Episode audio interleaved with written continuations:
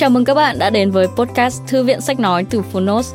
Ở podcast này, chúng tôi chia sẻ phần mở đầu và chương 1 của những sách nói bán chạy thuộc nhiều lĩnh vực và chủ đề khác nhau, được đội ngũ của Phonos chọn lọc kỹ lưỡng. Mong là thông qua podcast, các bạn sẽ tìm thấy những quyển sách phù hợp cho bản thân, kiến thức hữu ích cũng như những nguồn cảm hứng cho đời sống tinh thần và sự nghiệp. Podcast Thư viện Sách Nói được phát sóng đều đặn hàng ngày. Mời các bạn cùng đón nghe! Và nếu yêu thích nội dung này, hãy tải ngay ứng dụng âm thanh số và sách nói có bản quyền Phonos để nghe trọn vẹn cuốn sách. Ngoài ra, Phonos còn sở hữu hàng ngàn nội dung hấp dẫn khác như tóm tắt sách, ebook, thiền, chuyện thiếu nhi, chuyện ngủ, nhạc chủ đề, vân vân.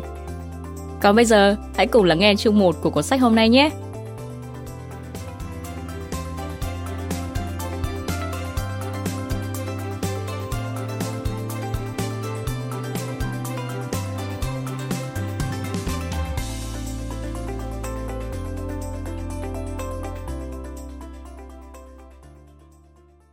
Bạn đang nghe từ Phonos. Netflix phá bỏ nguyên tắc để bứt phá. Học tuyệt chiêu của Netflix từ chính vị trưởng môn Jim Collins. Tác giả Reed Hastings, đồng sáng lập và CEO Netflix. Ari Mayer, trường kinh doanh Insia. Người dịch Trần Thị Ngân Tuyến. Độc quyền tại Phonos. Phiên bản sách nói được chuyển thể từ sách in theo hợp tác bản quyền giữa Phonos với nhà xuất bản trẻ.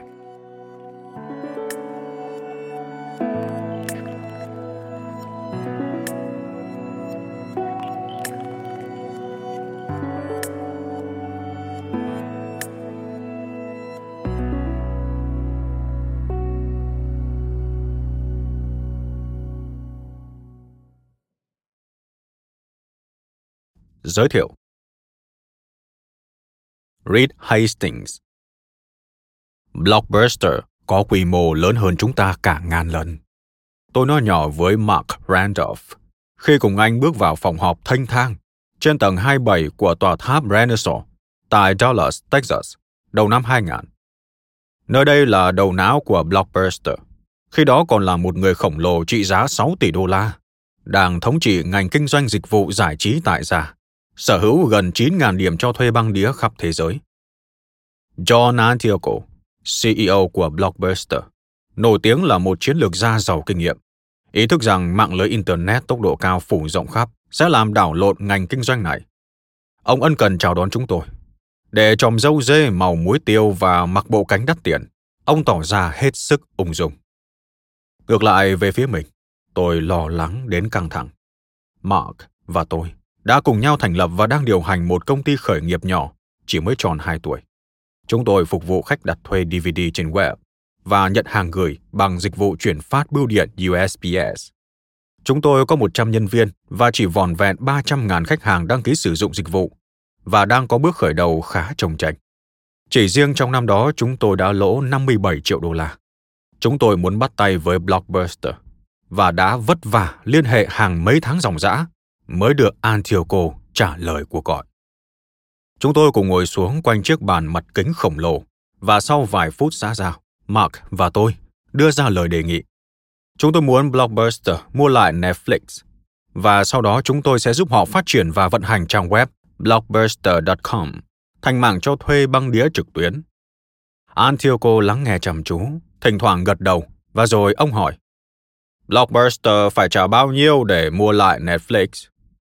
Khi ông nghe cái giá chúng tôi đưa ra, 50 triệu đô la, ông từ chối thẳng thừng. Mark và tôi ra về, lòng buồn, rũng rượi. Tối hôm đó khi lên giường nằm nhắm mắt lại, tôi cứ thấy lởn vởn hình ảnh 60.000 nhân viên Blockbuster cùng bật cười ngặt nghẽo trước lời đề nghị điên rồ của chúng tôi. Dĩ nhiên là Antioco không quan tâm. Việc gì một người khổng lồ như Blockbuster, với hàng triệu khách hàng, hàng núi doanh thu, một CEO tài năng và một thương hiệu đã gắn liền với khái niệm xem phim tại nhà lại phải quan tâm đến một kẻ hãnh tiến chật vật như Netflix. Chúng tôi có thể mang đến cho họ điều gì mà họ không tự thực hiện hiệu quả hơn chứ? Nhưng dần dần, từng chút một, thế giới thay đổi và công ty của chúng tôi vẫn đứng vững và phát triển. Năm 2002, hai năm sau cuộc gặp đó, chúng tôi chào bán cổ phiếu Netflix lần đầu ra công chúng. Nhưng cho dù có phát triển thế nào, Blockbuster vẫn lớn hơn chúng tôi hàng trăm lần. Giá trị của họ là 5 tỷ, so với của chúng tôi là 50 triệu đô la. Ngoài ra, Blockbuster thuộc sở hữu của Viacom. Thời điểm đó là công ty truyền thông có giá trị vốn hóa lớn nhất thế giới. Tuy nhiên đến năm 2010, Blockbuster đã tuyên bố phá sản. Năm 2019, Blockbuster chỉ còn lại duy nhất một cửa hàng cho thuê băng đĩa ở Bend, Oregon. Blockbuster đã không thể thích nghi với sự dịch chuyển từ cho thuê băng đĩa DVD sang dịch vụ phát trực tuyến. Năm 2019 cũng là một năm đáng nhớ với Netflix. Bộ phim Roma của chúng tôi được đề cử Oscar phim hay nhất và đoạt ba giải Oscar. Một thành tựu tuyệt vời cho đạo diễn Alfonso Cuarón, mở ra bước ngoặt để Netflix chuyển mình thành một công ty giải trí toàn diện. Từ lâu chúng tôi đã có những bước xoay trục từ một công ty cho thuê bằng đĩa DVD qua bưu điện tiến đến không chỉ là công ty dịch vụ phát trực tuyến trên Internet, với hơn 167 triệu khách hàng thuê bao tại 190 quốc gia, mà còn là nhà sản xuất các chương trình truyền hình và phim điện ảnh tại khắp các nước trên thế giới. Chúng tôi có vinh hạnh được làm việc cùng những tài năng lớn của thế giới như Sean Rhimes, Joel và Ethan Cohen và Martin Scorsese. Chúng tôi đã mở ra một phong cách mới để xem và thưởng thức những câu chuyện tuyệt vời với những khoảnh khắc có sức công phá rào cản và làm cho cuộc sống thêm phong phú. Xin được nói thêm một chút. Tại giải Oscar lần thứ 91 năm 2019, Rome của Netflix nhận được tổng cộng 9 đề cử trong đó có phim hay nhất và thắng 3 giải Oscar danh giá gồm đạo diễn, quay phim và phim nói tiếng nước ngoài xuất sắc nhất. Trở lại với nội dung chính. Tôi thường nhận được câu hỏi, làm thế nào để có kết quả này? Tại sao Netflix có thể liên tục thích nghi nhưng Blockbuster lại không thể? Vào cái ngày chúng tôi đến Dallas, Blockbuster có tất cả những quân bài đỉnh. Họ có thương hiệu, quyền lực, nguồn lực và cả tầm nhìn. Blockbuster dễ dàng cho chúng tôi đò ván. Nhưng một điều chúng tôi có mà Blockbuster không có. Tuy rằng vào thời điểm đó ngay cả tôi cũng không nhận rõ. Nền văn hóa coi trọng con người hơn quy trình, nhấn mạnh đổi mới hơn là hiệu quả và có rất ít quy định kiểm soát. Nền văn hóa của chúng tôi đặt trọng tâm vào việc đạt hiệu quả tối đa bằng mật độ nhân tài và lãnh đạo bằng bối cảnh chứ không phải bằng kiểm soát. Và nhờ đó chúng tôi đã tiếp tục phát triển và thay đổi khi thế giới xung quanh chúng tôi thay đổi. Và nhu cầu của các thành viên chúng tôi cũng thay đổi. Netflix thật khác biệt. Chúng tôi có văn hóa để nguyên tắc là không có nguyên tắc. Văn hóa Netflix thật kỳ lạ.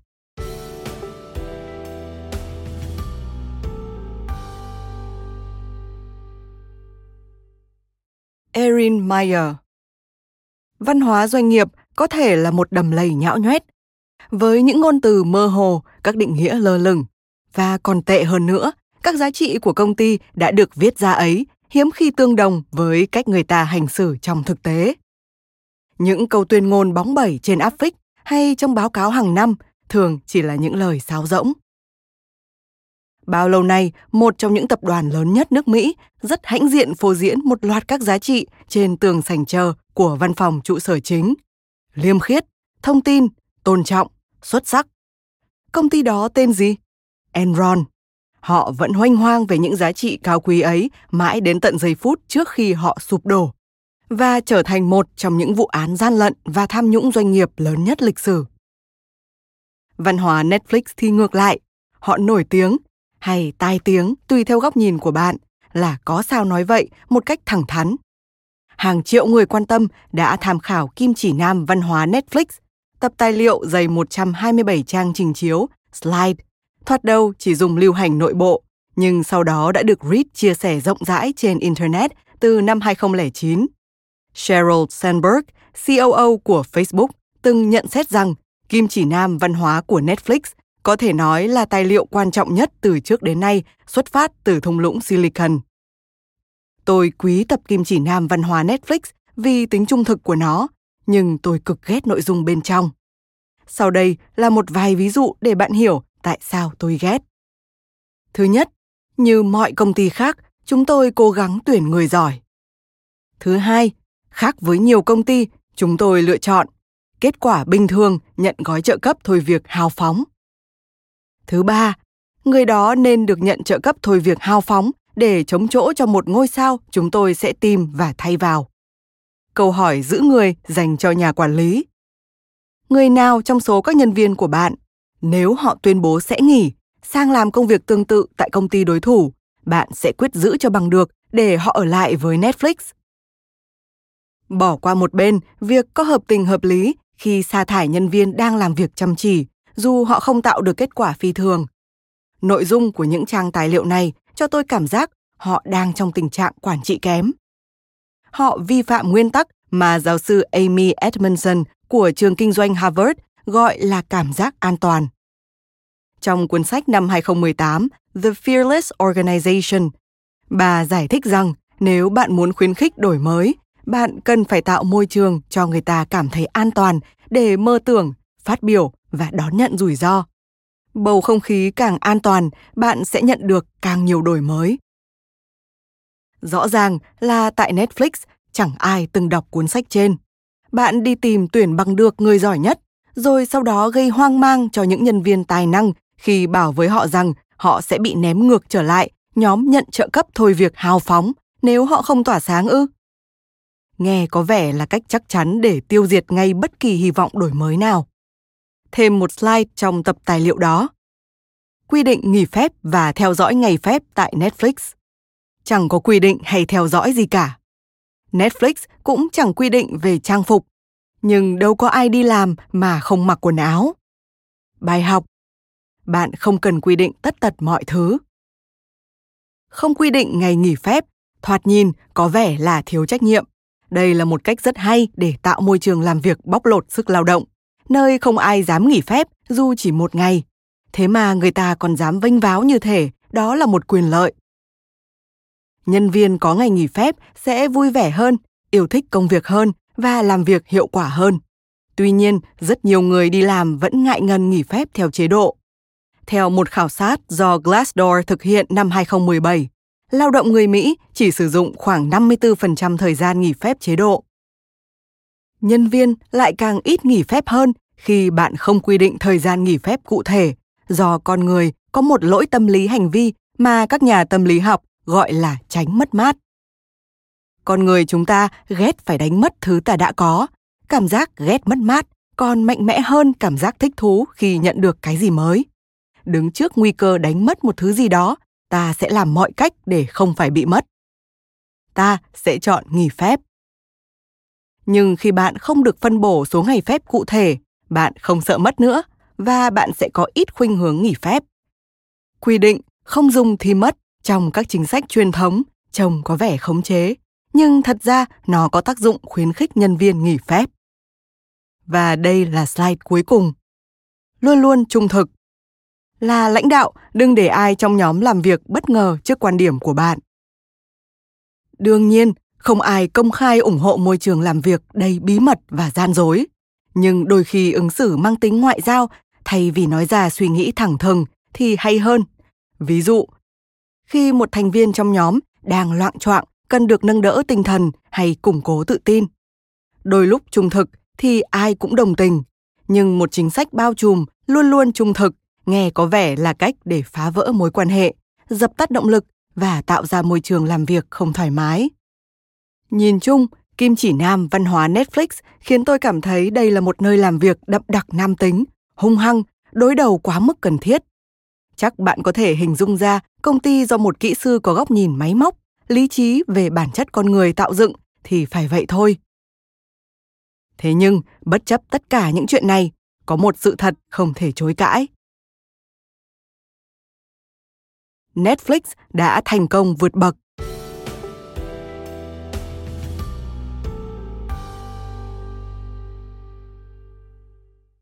Đến năm 2019, 17 năm từ khi Netflix chào bán cổ phiếu lần đầu ra công chúng, giá cổ phiếu của họ đã tăng vọt từ 1 đô la lên 350 đô la. Để so sánh, nếu ta đầu tư 1 đô la vào chỉ số S&P 500 hay Nasdaq vào thời điểm Netflix chào bán cổ phiếu, thì trong cùng khoảng thời gian, số tiền của ta tăng lên tương ứng là 3 và 4 đô la. Và không chỉ thị trường chứng khoán yêu thích Netflix, người tiêu dùng và nhà phê bình cũng yêu thích họ. Các chương trình nguyên tác của Netflix như Orange is the New Black, tựa đề tiếng Việt Trại giam kiểu Mỹ và The Crown, tựa đề tiếng Việt Hoàng quyền, đã trở thành những phim bộ truyền hình được yêu thích nhất của thập niên. Và Stranger Things, tựa đề tiếng Việt Cậu bé mất tích, có thể nói là phim bộ truyền hình được xem nhiều nhất trên thế giới. Tại các nước không nói tiếng Anh, những phim bộ như Elite ở Tây Ban Nha, tựa đề tiếng Việt ưu tú. Dark ở Đức, tựa đề tiếng Việt đêm lặng. The Protector ở Thổ Nhĩ Kỳ, tựa đề tiếng Việt hộ thần. Sacred Games ở Ấn Độ, tựa đề tiếng Việt trò chơi thần thánh, đều nâng chuẩn mực nghệ thuật kể chuyện tại những nước này và tạo ra một thế hệ ngôi sao toàn cầu mới.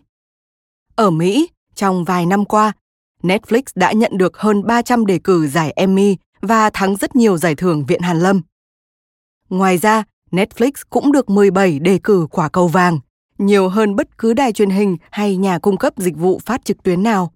Và năm 2019, Netflix đứng đầu danh sách những công ty được đánh giá cao nhất tại Mỹ theo bảng xếp hạng toàn quốc hàng năm của Viện danh tiếng. Nhân viên cũng yêu quý Netflix. Theo một khảo sát do Hired, diễn đàn trao đổi trực tuyến dành cho người làm việc trong ngành công nghệ, thực hiện năm 2018, người lao động trong ngành đánh giá Netflix là công ty số 1 mà họ mong muốn được làm việc, vượt qua mặt cả Google, đứng thứ hai, Tesla của Elon Musk đứng thứ ba. Và Apple thứ sáu. Trong bảng xếp hạng nhân viên hài lòng nhất năm 2018, dựa trên 5 triệu đánh giá ẩn danh của nhân viên tại 45 tập đoàn lớn ở Mỹ, theo tổng hợp của Comparably, một trang mạng về nghề nghiệp và lương bổng. Netflix đứng thứ hai về số nhân viên hài lòng trong tổng số hàng ngàn công ty được xếp hạng.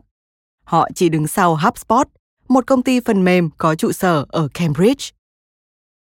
Và điều thú vị hơn cả, không như đa phần các công ty thất bại khi lĩnh vực kinh doanh của họ dịch chuyển, Netflix đã thích ứng thành công trước 4 giai đoạn chuyển đổi lớn trong ngành giải trí và môi trường kinh doanh chỉ trong 15 năm qua. Thứ nhất, từ mô hình kinh doanh băng đĩa DVD qua đường bưu điện, chuyển sang phát trực tuyến phim bộ truyền hình và phim điện ảnh trên mạng Internet.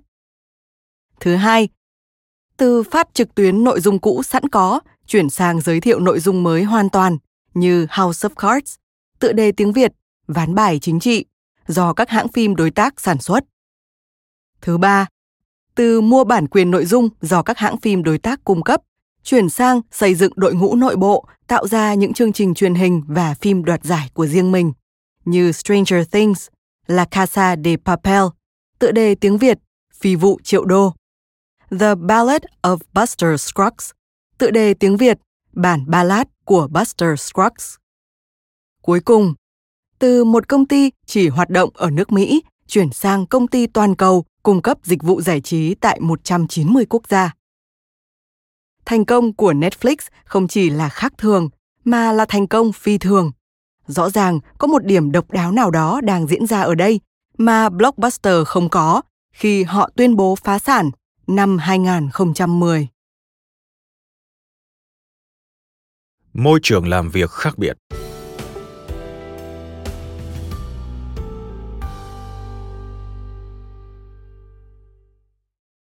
Câu chuyện của Blockbuster không phải là dị biệt. Đa số các công ty đều thất bại khi ngành kinh doanh của họ dịch chuyển. Kodak không chuyển được từ chụp ảnh trên phim sang kỹ thuật số. Nokia không chuyển được từ điện thoại gập sang điện thoại thông minh. AOL không chuyển được từ Internet kết nối bằng đường dây điện thoại sang băng thông rộng. Pure Software, công ty đầu tiên của tôi, cũng không thích nghi được với những thay đổi trong ngành do văn hóa công ty không được tối ưu hóa cho việc đổi mới hoặc cho sự linh hoạt. Tôi thành lập Pure Software năm 1991. Thoạt đầu chúng tôi có một văn hóa tuyệt vời. Chúng tôi chỉ có chừng chục người. Chung tay tạo ra điều mới mẻ và đang rất phấn khởi. Cũng như nhiều công ty khởi nghiệp nhỏ khác, chúng tôi có rất ít quy định hay chính sách kiểm soát. Khi anh chàng phụ trách tiếp thị quyết định ngồi làm việc trong phòng ăn nhà mình vì nó giúp anh ta tư duy nếu anh ta có thể nhấm nháp món ngũ cốc Lucky Charms mỗi khi thèm ăn, anh ta không cần xin phép ban lãnh đạo. Khi người phụ trách văn phòng muốn mua 14 chiếc ghế phủ da beo cho nhân viên vì chúng đang được giảm giá sâu sập sàn tại Office Depot, cô ấy không cần phải trình đề nghị và đợi giám đốc tài chính chấp thuận. Và rồi, Pure Software bắt đầu phát triển. Khi chúng tôi tuyển nhân viên mới, một vài người làm chuyện dại dột, dẫn tới những sai lầm gây thiệt hại tiền bạc cho công ty. Mỗi lần như thế, tôi lại đặt ra một quy trình để ngăn ngừa sai lầm lặp lại. Ví dụ có lần nhân viên kinh doanh của Pure là Matthew bay đến Washington DC để gặp một khách hàng tiềm năng.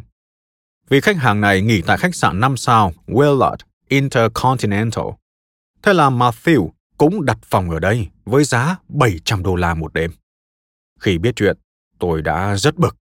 Tôi đề nghị phụ trách nhân sự soạn chế độ đi công tác, ghi rõ mức chi phí nhân viên có thể sử dụng cho vé máy bay, tiền ăn, tiền khách sạn, và nếu vượt quá mức quy định, cần có sự chấp thuận của bà lãnh đạo. Schiller, phụ trách tài chính, thỉnh thoảng dẫn theo chú chó Poodle vào văn phòng. Một lần tôi đến công ty và phát hiện chú chó đã nhai thủng một lỗ to trên tấm thảm phòng họp chính. Thay tấm thảm này làm tiêu tốn một khoản tiền lớn. Tôi lại viết chính sách mới, không được mang chó vào văn phòng nếu chưa được phép của phòng nhân sự. Chính sách và quy trình kiểm soát trong công việc trở thành nền tảng căn cơ đến mức những ai giỏi tô màu trong vòng đường viền kẻ sẵn thì được thăng tiến, còn những người sáng tạo ngoài khuôn phép cảm thấy bị bóp nghẹt và quyết định rời đi, tìm việc nơi khác. Tôi lấy làm tiếc khi thấy họ ra đi, nhưng tôi tin rằng đây là điều phải làm khi công ty ngày càng phát triển. Và rồi, có hai việc xảy ra. Thứ nhất là chúng tôi đã không thể đổi mới nhanh chóng, chúng tôi ngày càng hiệu quả, nhưng ngày càng kém sáng tạo. Để phát triển, chúng tôi buộc phải mua lại những công ty khác có sản phẩm đột phá. Cách làm này dẫn đến nhiều phức tạp trong hoạt động kinh doanh và từ đó lại tạo ra thêm nhiều quy định và quy trình. Thứ hai là thị trường đã dịch chuyển từ C cộng cộng sang Java. Để tồn tại, chúng tôi cần thay đổi, nhưng chúng tôi đã chọn lọc và đóng khung cho nhân viên tuân thủ quy trình chứ không thể tư duy mới mẻ và thay đổi nhanh chóng. Chúng tôi đã không thể thích nghi và năm 1997 buộc phải bán cho đối thủ cạnh tranh lớn nhất. Với công ty tiếp theo của mình, Netflix, tôi hy vọng thúc đẩy sự linh hoạt tự do cho nhân viên và đổi mới thay vì cố gắng tránh phạm sai lầm và tuân thủ quy định. Nhưng đồng thời tôi cũng hiểu rằng khi công ty phát triển, nếu bạn không quản trị bằng chính sách hay quy trình kiểm soát, sẽ có nguy cơ tổ chức rơi vào hỗn loạn. Bằng quá trình tiến hóa từng bước, qua nhiều năm tìm tòi, chúng tôi đã phát hiện một cách tiếp cận thỏa được những điều kiện trên. Nếu bạn cho nhân viên thêm nhiều tự do thay vì đặt ra quy trình để ngăn cấm họ làm theo phán xét của bản thân, họ sẽ có những quyết định tốt hơn và bạn cũng dễ buộc họ chịu trách nhiệm cho hành động của họ. Cách làm này tạo ra một đội ngũ vui vẻ hơn, nhiều động lực hơn, đồng thời công ty cũng hoạt động linh hoạt hơn. Nhưng để tạo được nền tảng hỗ trợ việc triển khai sự tự do ở mức độ này, trước hết, bạn cần gia tăng hai yếu tố. Một, gây dựng mật độ nhân tài. Tại đa số các công ty, chính sách và quy trình kiểm soát là để đối phó với những nhân viên có hành vi kém cỏi, thiếu chuyên nghiệp, thiếu trách nhiệm. Nhưng nếu bạn tránh được loại nhân viên này hoặc đẩy họ ra khỏi công ty, bạn sẽ không cần đến quy định. Nếu bạn xây dựng được một tổ chức chỉ bao gồm những người làm việc hiệu quả cao, bạn có thể loại bỏ hầu hết việc kiểm soát. Mật độ nhân tài càng cao, bạn càng cho họ được nhiều tự do hơn. Thứ hai, tăng cường thẳng thắn.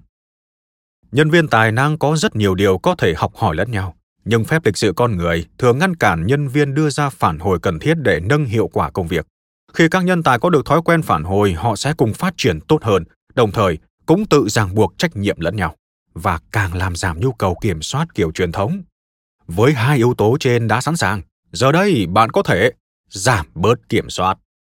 Đầu tiên hãy xé bỏ bớt trang trong cẩm nang nhân viên, quy định đi công tác, quy định công tác phí, quy định nghỉ phép. Những thứ này có thể ra đi được rồi. Tiếp theo, khi mật độ nhân tài ngày càng tăng và phản hồi ngày càng thường xuyên và thẳng thắn, bạn có thể dẹp bỏ quy trình phê duyệt trong toàn công ty và hướng dẫn cho các quản lý những nguyên tắc như lãnh đạo bằng bối cảnh không phải bằng kiểm soát và khai vấn cho nhân viên áp dụng những lời khuyên như đừng tìm cách làm hài lòng cấp trên Điều thú vị nhất là khi bạn bắt đầu phát triển kiểu văn hóa như thế này, một chu kỳ tự lập sẽ kích hoạt, gỡ bỏ kiểm soát, tạo ra văn hóa, tự do và trách nhiệm. Nguyên văn là Freedom and Responsibility, FNR. Cụm từ này được nhân viên Netflix dùng nhiều đến mức giờ họ chỉ cần nói ngắn gọn TNT. Từ đó thu hút các nhân tài hàng đầu và việc gỡ bỏ thêm kiểm soát là hoàn toàn khả thi. Tất cả những điều này sẽ đưa bạn lên tầm đổi mới và tốc độ mà hầu hết các công ty không thể bắt kịp. Nhưng bạn không thể một bước mà đạt đến tầm cao mới này. Với nội dung trên, chúng ta sẽ có bảng tóm tắt như sau. Thứ nhất, gây dựng mật độ nhân tài bằng cách tạo ra một lực lượng lao động hiệu quả cao. Làm quen với thẳng thắn bằng cách khuyến khích phản hồi. Gỡ bỏ kiểm soát như chính sách về nghỉ phép, đi công tác, công tác phí. Thứ hai, tăng cường mật độ nhân tài bằng cách trả lương ở mức hàng đầu thị trường, tăng cường thẳng thắn bằng cách nhấn mạnh minh bạch tổ chức, giảm bớt kiểm soát như quy trình phê duyệt. Và thứ ba, tối đa hóa mật độ nhân tài bằng cách áp dụng câu hỏi giữ người, tối đa hóa thẳng thắn bằng cách tạo chu trình phản hồi, loại bỏ hầu hết kiểm soát bằng cách lãnh đạo bằng bối cảnh chứ không phải bằng kiểm soát. Cuốn sách này dành 9 chương đầu trình bày về cách tiếp cận 3 bước như trên. Thông qua ba chu kỳ, mỗi chu kỳ là một phần. Chương thứ 10 xem xét chuyện gì xảy ra khi chúng tôi đưa văn hóa tổ chức này vào các nền văn hóa quốc gia khác nhau. Một sự chuyển hóa dẫn đến nhiều thách thức mới, quan trọng và thú vị. Dĩ nhiên, mọi dự án thử nghiệm đều có cả thành công lẫn thất bại. Cuộc sống tại Netflix hay cuộc sống nói chung không đơn giản như những gì thể hiện trong phần tóm tắt nói trên. Thế nên tôi mới đề nghị một người ngoài bước vào nghiên cứu văn hóa của chúng tôi và cùng tôi viết nên cuốn sách này. Tôi muốn có một chuyên gia khách quan đánh giá thực trạng văn hóa đang diễn ra từng ngày bên trong những bức tường công ty chúng tôi. Tôi nghĩ ngay đến Erin Meyer, tác giả cuốn sách The Cultural Map mà tôi vừa đọc xong. Erin là giáo sư tại trường kinh doanh INSEAD, nằm ở ngoại ô Paris. Gần đây cô được Thinkers 50 bình chọn là một trong những nhà tư tưởng kinh doanh có tác động lớn trên thế giới. Cô thường viết về đề tài nghiên cứu khác biệt văn hóa trong công sở cho tạp chí Harvard Business Review. Qua sách của cô, tôi còn biết cô từng là giáo viên tình nguyện của đoàn hòa bình tại Nam Phi, sau tôi 10 năm. Và tôi đã gửi tin nhắn cho cô. Tháng 2 năm 2015, tôi đọc bài viết trên tờ Huffington Post có nhan đề Một lý do thành công của Netflix. Họ xem nhân viên là người trưởng thành. Bài báo giải thích Netflix giả định rằng bạn có khả năng phán xét tuyệt vời và khả năng phán xét là giải pháp cho hầu hết mọi vấn đề mơ hồ, không cần quy trình. Mặt trái là nhân viên được kỳ vọng để làm việc ở mức siêu đẳng, không thì sẽ nhanh chóng được mời ra khỏi cửa, kèm theo gói trợ cấp thôi việc hào phóng. Tôi bắt đầu cảm thấy tò mò muốn biết làm thế nào một tổ chức có thể vận hành thành công, ngoài đời thực nếu tuân theo những triết lý trên. Thiếu vắng quy trình chắc chắn sẽ tạo ra sự hỗn loạn và đẩy nhân viên ra khỏi cửa nếu họ không hoạt động ở mức siêu đẳng, hẳn sẽ khuấy động nỗi kinh hoàng trong lực lượng lao động. Và rồi, vài tháng sau, tôi nhận được email này trong hộp thư của mình. Nội dung email như sau. Người gửi Reed Hastings, ngày 31 tháng 5 năm 2015, về việc đoàn hòa bình và sách. Gửi Erin, Tôi từng tham gia đoàn hòa bình Swaziland từ năm 1983 đến năm 1985. Hiện nay tôi là CEO của Netflix. Tôi rất thích cuốn sách của cô và tôi yêu cầu tất cả lãnh đạo ở đây đều đọc cuốn sách đó. Tôi rất vui được mời cô hôm nào uống cà phê. Tôi cũng thường đến Paris. Thế giới quả là nhỏ bé.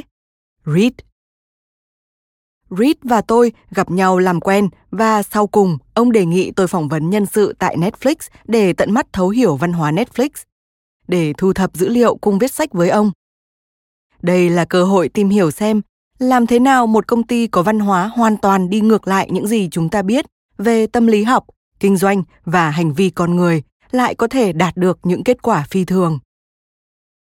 Tôi đã thực hiện hơn 200 cuộc phỏng vấn với nhân viên và cựu nhân viên Netflix ở thung lũng Silicon, Hollywood, Sao Paulo, Amsterdam, Singapore, Tokyo, trò chuyện với nhân viên mọi cấp bậc, từ ban lãnh đạo đến trợ lý hành chính.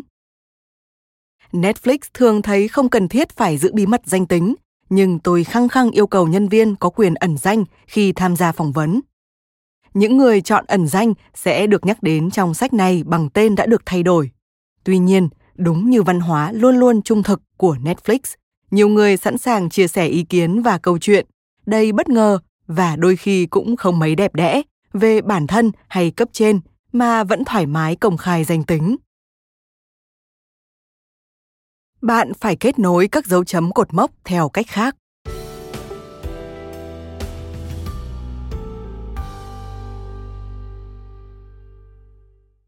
Trong diễn văn tốt nghiệp nổi tiếng tại Đại học Stanford, Steve Jobs đã nói: Chúng ta không thể kết nối các cột mốc khi nhìn về tương lai, chỉ có thể nối chúng khi nhìn lại quá khứ. Nên bạn hãy tin rằng các mốc sự kiện, dù thế nào chăng nữa, cũng sẽ liên lạc lại với nhau trong tương lai. Bạn phải có niềm tin vào một thứ gì đó, trực giác, số phận, cuộc sống, nghiệp chướng, gì cũng được. Cách nghĩ này chưa bao giờ làm tôi thất vọng và đã tạo ra khác biệt cho cuộc đời tôi. Jobs không phải là người duy nhất nói vậy. Ngài Richard Branson có châm ngôn ABCD, tức là Always be connecting the dots, luôn kết nối các cột mốc. David Breyer và Fast Company phát hành một video hấp dẫn, khẳng định cách ta nối các cột mốc trong cuộc đời có ảnh hưởng đến cách ta nhìn nhận thực tế và do đó ảnh hưởng đến cách ta ra quyết định và đi đến kết luận. Ta cần khuyến khích mọi người đặt câu hỏi về cách kết nối các cột mốc. Tại đa số tổ chức, người ta cứ kết nối các cột mốc theo cách mà tất cả mọi người từng làm và sẽ còn tiếp tục làm. Cách này duy trì hiện trạng. Rồi một hôm, một người mới xuất hiện và nối theo một cách khác, mở ra cái nhìn mới hoàn toàn khác về thế giới. Và đó là những gì diễn ra tại Netflix. Mặc dù Reed đã có kinh nghiệm với Pure Software, ông không hẳn muốn bắt tay xây dựng một công ty có hệ sinh thái đặc trưng. Thay vào đó, ông tìm kiếm sự linh hoạt trong tổ chức. Và rồi một vài chuyện xảy ra khiến ông kết nối các mốc sự kiện liên quan đến văn hóa tổ chức theo một cách khác.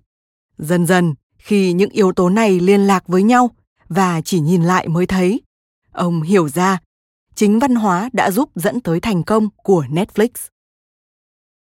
Trong cuốn sách này, chúng ta sẽ kết nối các cột mốc đi được qua từng chương, theo đúng thứ tự mà chúng tôi đã phát hiện ra tại Netflix.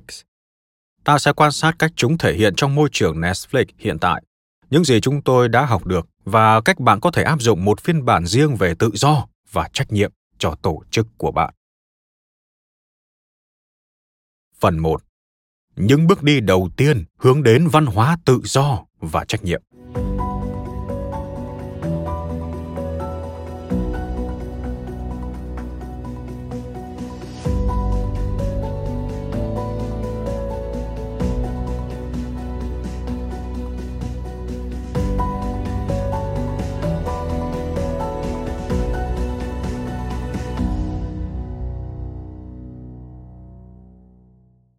Phần này trình bày cách nhóm làm việc hay tổ chức bắt đầu triển khai văn hóa tự do và trách nhiệm. Những khái niệm này được xây dựng liền kề nhau, mặc dù bạn có thể thử triển khai các ý tưởng trong từng chương một cách độc lập, nhưng làm như vậy sẽ có rủi ro. Một khi đã gây dựng được mật độ nhân tài, bạn có thể an toàn triển khai sự thẳng thắn và chỉ sau đó bạn mới đủ an toàn để gỡ bỏ các chính sách kiểm soát nhân viên. Chương 1 Đầu tiên là gây dựng mật độ nhân tài. Nơi làm việc tuyệt vời là nơi có đồng nghiệp sáng chói.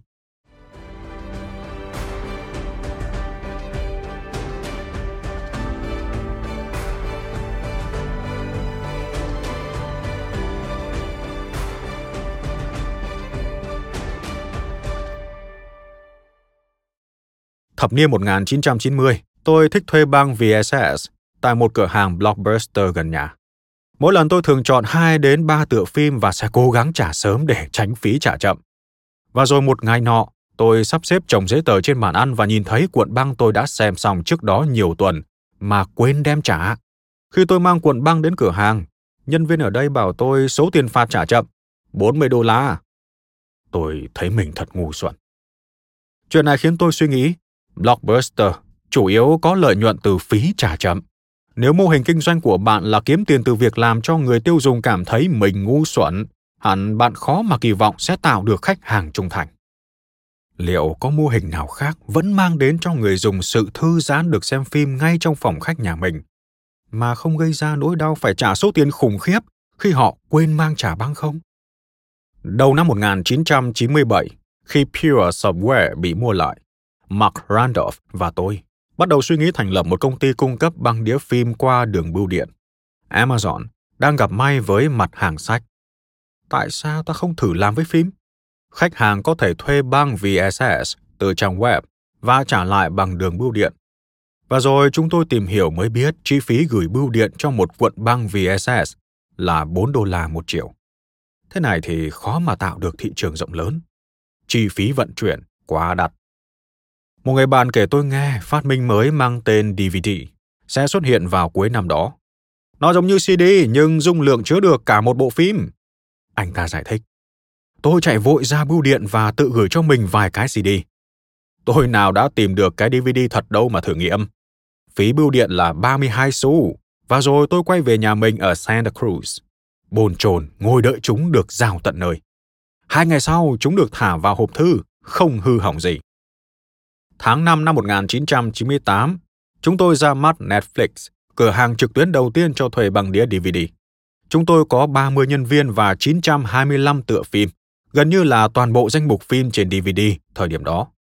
Mark giữ chức CEO đến năm 1999, và rồi tôi tiếp quản, còn anh vẫn tiếp tục trong ban điều hành công ty. Đến đầu năm 2001, chúng tôi đã mở rộng được 400.000 người đăng ký và 120 nhân viên. Tôi cố gắng tránh những sai lầm trong lãnh đạo của thời Pure Software.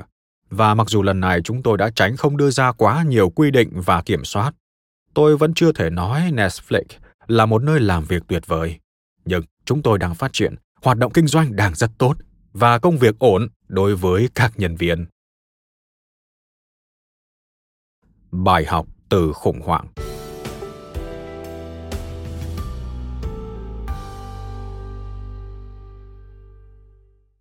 Nhưng rồi mùa xuân năm 2001, khủng hoảng ập đến. Bong bóng Internet đầu tiên bị vỡ và hàng loạt các công ty .com thất bại và biến mất. Mọi nguồn đầu tư mạo hiểm ngừng lại và chúng tôi đột ngột không thể gọi được vốn bổ sung để tiếp tục hoạt động. Vì còn xa lắm, chúng tôi mới có lợi nhuận. Tinh thần trong văn phòng xuống thấp và sẽ còn xuống nữa. Chúng tôi buộc phải cho nghỉ việc một phần ba số nhân viên. Tôi ngồi lại với Mark và Paddy McCord. Paddy đã theo tôi từ thời Pure Software và hiện là người đứng đầu bộ phận nhân sự, cùng đánh giá đóng góp của từng nhân viên. Chúng tôi không có nhân viên nào có kết quả kém một cách rõ ràng. Thế là chúng tôi chia nhân viên thành hai nhóm.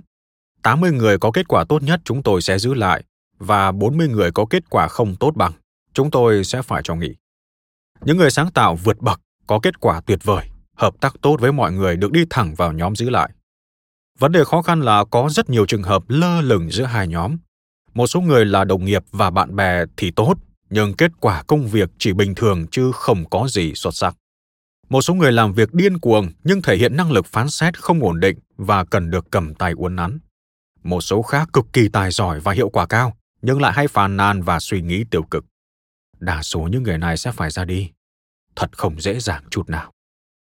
Những ngày ngay trước khi phải quyết định cho nhân viên nghỉ việc, vợ tôi nhận xét là tôi rất căng thẳng, và đúng thế thật.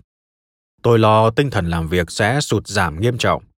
Tôi có cảm giác sau khi tôi sa thải bạn bè và đồng nghiệp của họ, những người ở lại sẽ cho rằng công ty không gắn bó với nhân viên.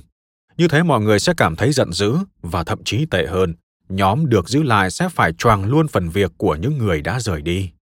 Chắc chắn sẽ khiến họ thêm cay đắng. Chúng tôi đã chật vật về tài chính liệu chúng tôi có chịu được thêm sự suy sụp tinh thần không ngày công bố cũng đến và nó diễn ra thật kinh khủng đúng như dự đoán những người bị sa thải khóc than, dập cửa, hét toáng phản đối. Đến trưa thì mọi việc kết thúc và tôi chờ đợi trận cuồng phong tiếp theo, phản ứng của những nhân viên còn lại. Nhưng mặc dù có nhiều người rơi nước mắt và thể hiện thái độ buồn bã thấy rõ, tất cả đều bình tĩnh. Và rồi sau đó chỉ trong vòng vài tuần, chẳng hiểu nổi vì sao bầu không khí trong văn phòng được cải thiện đáng kể. chúng tôi đang trong trạng thái cắt giảm chi phí và chúng tôi mới vừa sa thải một phần ba số nhân viên. Nhưng đột nhiên, văn phòng lại nhộn nhịp không khí đam mê, nhiệt tình, ý tưởng tuôn trào. Vài tháng sau đó là đến mùa lễ hội. Giáng sinh năm ấy, món quà phổ biến là máy chiếu DVD. Và đến đầu năm 2002, dịch vụ đăng ký thuê DVD qua bưu điện nhanh chóng tăng trở lại. Thế là đột nhiên chúng tôi làm được nhiều việc hơn, với lượng nhân viên đã giảm 30%. Tôi ngạc nhiên quá, vẫn là 80 người còn lại đó đang làm rất tốt mọi việc với tinh thần hăng hái dâng cao hơn bao giờ hết. Họ làm việc nhiều thời gian hơn nhưng tinh thần vẫn hừng hực. Và không chỉ nhân viên mới cảm thấy vui vẻ hơn, tôi thức dậy buổi sáng và nôn nóng đến văn phòng ngay. Thời điểm đó, tôi chở Paddy McCourt quá giang xe đi làm hàng ngày và mỗi lần tôi dừng xe trước nhà cô ở Santa Cruz, cô gần như nhảy tót vào trong xe với một nụ cười rạng rỡ. Reed, chuyện gì đang xảy ra vậy? Cái cảm giác này sao giống lúc đang yêu quá? Phải chăng đây chỉ là một chút phản ứng hóa học và sự hào hứng này rồi sẽ sớm tan? Party nói đúng. Cả văn phòng như thể tràn ngập những con người đang trong cơn cuồng yêu công việc của mình. Tôi không ủng hộ việc sa thải hàng loạt. Và thật may, từ sau lần đó, Netflix chưa phải lặp lại sự việc này bao giờ. Nhưng trong những ngày tháng sau đợt sa thải năm 2001, tôi phát hiện một điều khiến tôi thay đổi hoàn toàn cách hiểu động lực của nhân viên và trách nhiệm lãnh đạo. Đây quả là con đường đến với chân lý, một điểm đảo chiều trong hiểu biết của tôi về vai trò của mật độ nhân tài trong tổ chức. Những bài học đó trở thành nền tảng đem lại phần lớn thành công của Netflix. Nhưng trước khi bước vào trình bày chi tiết những bài học này, cho phép tôi chính thức giới thiệu về Party, vì cô đóng vai trò quan trọng trong sự phát triển của Netflix qua hơn một thập niên, và người kế thừa cô, Jessica Neal, vẫn đang đảm nhiệm vị trí đứng đầu bộ phận nhân sự tại Netflix cho đến tận hôm nay. Lần đầu tôi gặp Patty McCord ở Pure Software. Năm 1994, cô đột ngột gọi đến văn phòng và đề nghị được nói chuyện với CEO. Thời đó em gái tôi là người trực điện thoại và cô nàng nối dây cho Patty luôn. Patty lớn lên ở Texas. Tôi có thể đoán được qua cách nói chuyện của cô. Cô cho biết đang làm việc tại Sun Microsystems trong bộ phận HR, nhưng muốn chuyển sang làm việc cho Pure Software, phụ trách nhân sự. Tôi mời cô đến uống cà phê và trao đổi thêm. Trong lần gặp mặt đó, suốt nửa đầu buổi trao đổi, tôi không thể hiểu được bất cứ điều gì Party nói. Tôi đề nghị cô trình bày về triết lý nhân sự của mình. Và cô nói, tôi tin rằng mọi cá nhân phải phân biệt rạch ròi giữa đóng góp của họ cho công ty và khát khao riêng của mình. Nếu tôi là người đứng đầu quản lý nguồn nhân lực, tôi sẽ làm việc trực tiếp với anh, là CEO, để gia tăng chỉ số trí tuệ cảm xúc cho bà lãnh đạo và tăng cường sự gắn kết cho nhân viên. Đầu tôi bắt đầu nổ đom đóm. Tôi còn trẻ và chưa có kinh nghiệm. Và sau khi cô ngừng lại, tôi nói, đây là cách nói chuyện của các chuyên gia nhân sự à? Tôi chẳng hiểu được từ nào hết. Nếu chúng ta làm việc cùng nhau thì cô phải bỏ cách nói chuyện này đi. Patty cảm thấy bị xúc phạm và cô không ngần ngại nói thẳng vào mặt tôi. Khi cô về nhà hôm đó, chồng cô hỏi thăm buổi phỏng vấn diễn ra thế nào và cô đã trả lời. Tệ lắm. Em cãi tay đôi với CEO. Nhưng tôi thích cách cô nói thẳng với tôi chính xác những gì cô nghĩ về tôi. Thế nên tôi vẫn giao cho cô trọng trách và từ đó khởi đầu một tình bạn lâu bền, thẳng thắn, vẫn tiếp tục kể cả sau khi cô rời khỏi Netflix. Có lẽ một phần là vì chúng tôi quá khác biệt. Tôi là gã mê toán, một kỹ sư phần mềm, còn cô ấy là chuyên gia về hành vi con người và là một người kể chuyện. Khi tôi nhìn vào đội ngũ, tôi nhìn thấy con số và thuật toán đang kết nối các thành viên và liên kết các trao đổi thảo luận. Khi Party nhìn vào đội ngũ, cô ấy nhìn thấy cảm xúc và những phản ứng tinh tế giữa các thành viên. Những điều hoàn toàn vô hình đối với tôi. Paddy, làm việc với tôi tại Pure Software cho đến khi chúng tôi bán công ty năm 1997. Và cô lại tiếp tục gia nhập với chúng tôi từ đầu ở Netflix. Patty và tôi đã có hàng chục chuyến xe đi làm cùng nhau sau đợt sa thải năm 2001. Cố gắng suy ra xem nhờ đâu mà môi trường làm việc đã biến đổi hoàn toàn theo chiều hướng tích cực và làm thế nào chúng tôi có thể duy trì nguồn năng lượng tích cực này. Chúng tôi cùng thống nhất với nhận xét của Patty là mật độ nhân tài gia tăng đột biến chính là nguồn cơn cho sự cải thiện. Mật độ nhân tài, người tài giúp nhau hiệu quả hơn.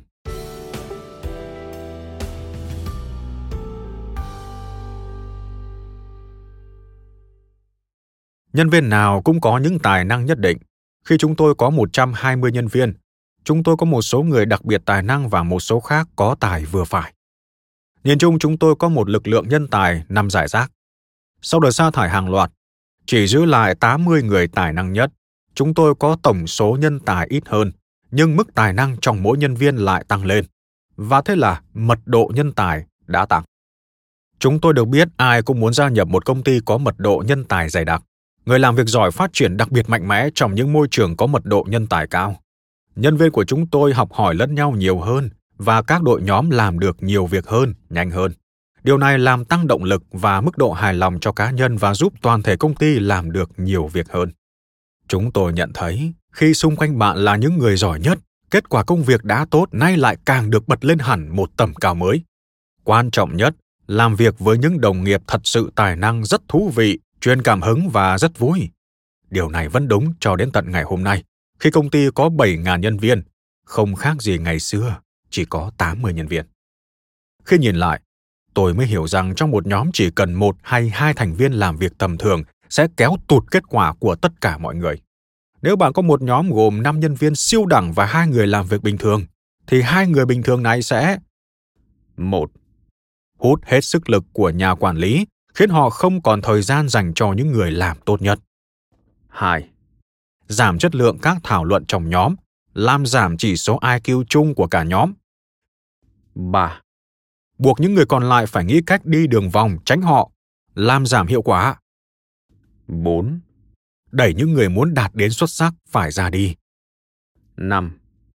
Và thể hiện với cả nhóm rằng bạn chấp nhận sự tầm thường và do đó làm vấn đề càng trầm trọng. Đối với nhân viên xuất sắc, nơi làm việc tuyệt vời không phải là nơi có văn phòng hào nhoáng, có phòng tập thể dục đẹp đẽ hay có bữa trưa sushi miễn phí. Đó là nơi mang lại niềm vui được làm việc với những người cũng tài năng và có tinh thần hợp tác. Những người sẽ giúp bạn giỏi hơn khi mọi thành viên đều xuất sắc, kết quả công việc tăng trưởng nhảy vọt vì nhân viên học hỏi và tạo động lực cho nhau. hiệu quả công việc có tính lan truyền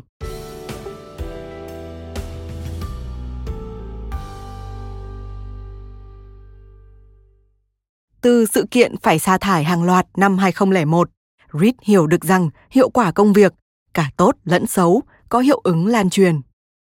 Nếu bạn có những người làm việc lang nhàng, họ sẽ khiến cho những người đáng lẽ sẽ làm việc xuất sắc cũng chỉ làm lang nhàng.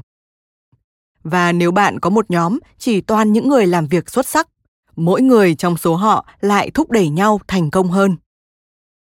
Giáo sư Will Phelps tại Đại học New South Wales, Australia đã thực hiện một nghiên cứu thú vị chứng minh tính lan truyền của hành vi trong môi trường công sở. Ông lập nhiều nhóm, mỗi nhóm có 4 sinh viên và yêu cầu mỗi nhóm hoàn thành một nhiệm vụ quản trị trong vòng 45 phút. Nhóm nào có kết quả tốt nhất sẽ được thưởng 100 đô la bằng tiền mặt. Các sinh viên không hề biết, trong một số nhóm có người đóng giả những vai khác nhau. Người lười biếng sẽ không tham gia, chỉ ngồi gác chân lên bàn, xem điện thoại, gửi tin nhắn. Người gây chuyện sẽ nói những câu móc mỉa như anh đùa đấy hả? Và rõ là anh chưa từng học khóa kinh doanh nào. Hay người bi quan trầm cảm có bộ dạng như vừa phải tiễn đưa con mèo của mình về thế giới bên kia, lúc nào cũng than phiền là nhiệm vụ này bất khả thi, lên tiếng nghi ngờ khả năng thành công của nhóm và đôi khi gục đầu xuống bàn. Những người đóng giả này diễn như vậy mà không để lộ cho nhóm biết họ không phải là sinh viên bình thường. Ban đầu, Phelps nhận thấy, kể cả khi các thành viên khác trong nhóm là những người đặc biệt tài năng và thông minh, chỉ cần hành vi xấu của một cá nhân cũng kéo hiệu quả cả nhóm xuống. Trong hàng loạt thí nghiệm thực hiện trong khoảng thời gian kéo dài nhiều tháng, những nhóm có một người làm kém có kết quả thấp hơn 30 đến 40%. Những phát hiện này đi ngược lại các nghiên cứu từ bao nhiêu năm qua, từng cho rằng cá nhân thành viên trong nhóm sẽ tuân thủ giá trị và quy chuẩn của nhóm. Hành vi của một cá nhân nhanh chóng lan truyền đến các thành viên khác trong nhóm mặc dù các nhóm chỉ gặp nhau có 45 phút.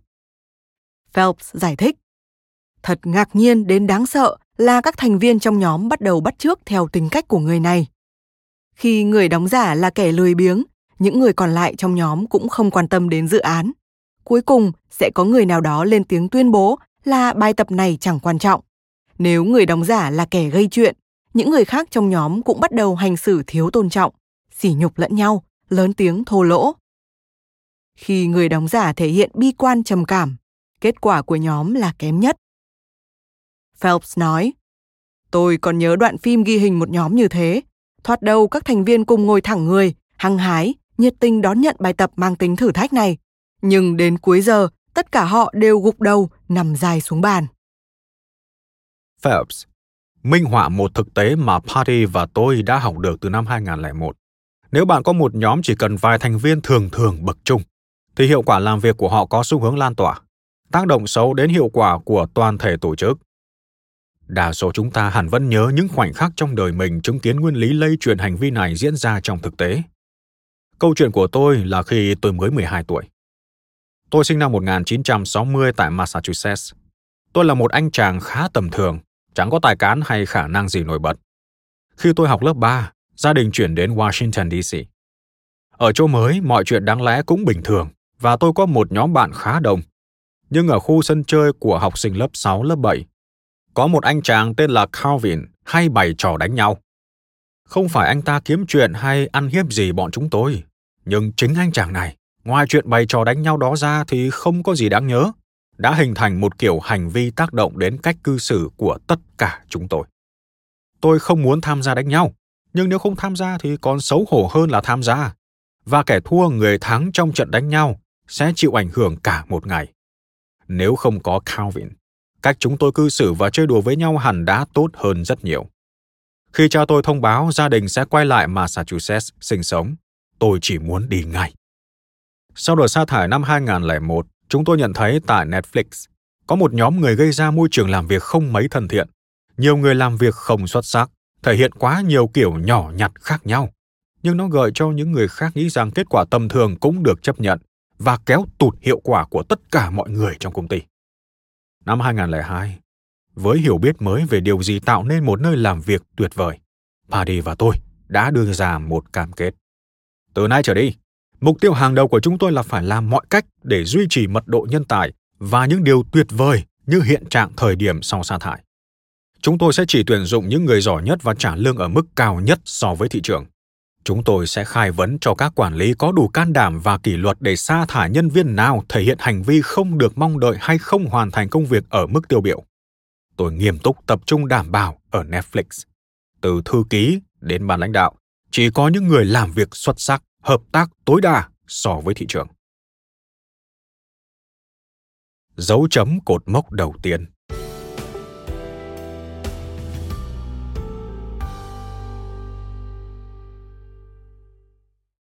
Đây là dấu chấm của cột mốc quan trọng nhất làm nền tảng cho toàn bộ câu chuyện của Netflix.